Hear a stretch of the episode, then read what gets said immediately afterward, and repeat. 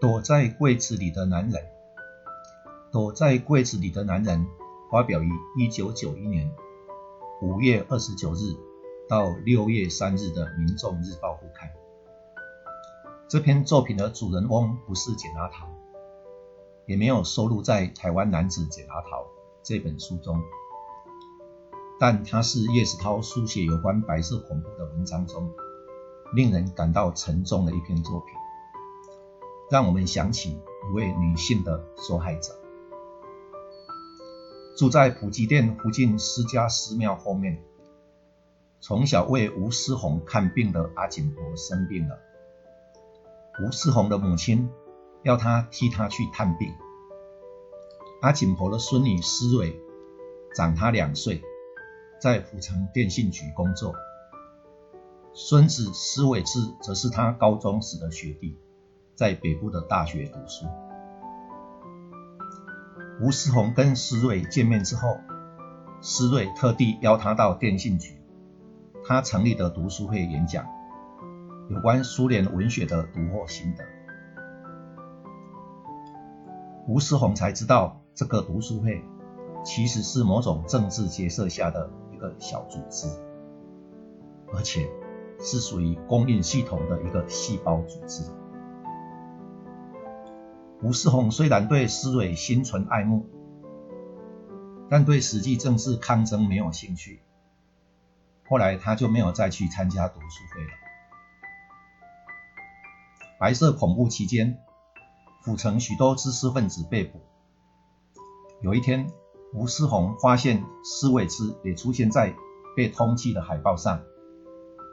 他担心施蕊的安全，不顾危险。到施家去一探究竟。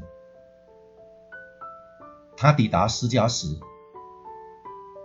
在门大厅的门槛内，看到橘红色棺材放在中间，发现桌上是阿锦婆的遗像，但房子里面空无一人。进入厅内，他听到施蕊雕塑的房内衣柜传来微小的声响。他进去里面打开一听，饶了我，饶了我，我没有叛国。一阵野兽般的呐喊，同时双手抱着半秃的头，屈着身子躲在衣柜里的丝毫滚了出来。原来六月初某天晚上，施家来了五六个大汉，闯进来抓走思蕊，丝毫因此吓得。听到人声就躲进了衣柜。阿锦婆也因为惊吓过度去世了。那年年底，吴思宏接到一份消息，说施蕊因为叛乱罪被枪决，而施伟志却渺无消息，似乎从这大地上消失不见了。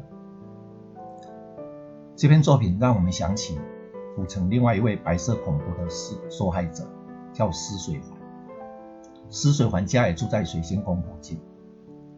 哦，他是州立台南二年中毕业的，也在电信局工作。白色恐怖期间，他跟他的同学丁窈窕都因为违谍事件被枪毙了。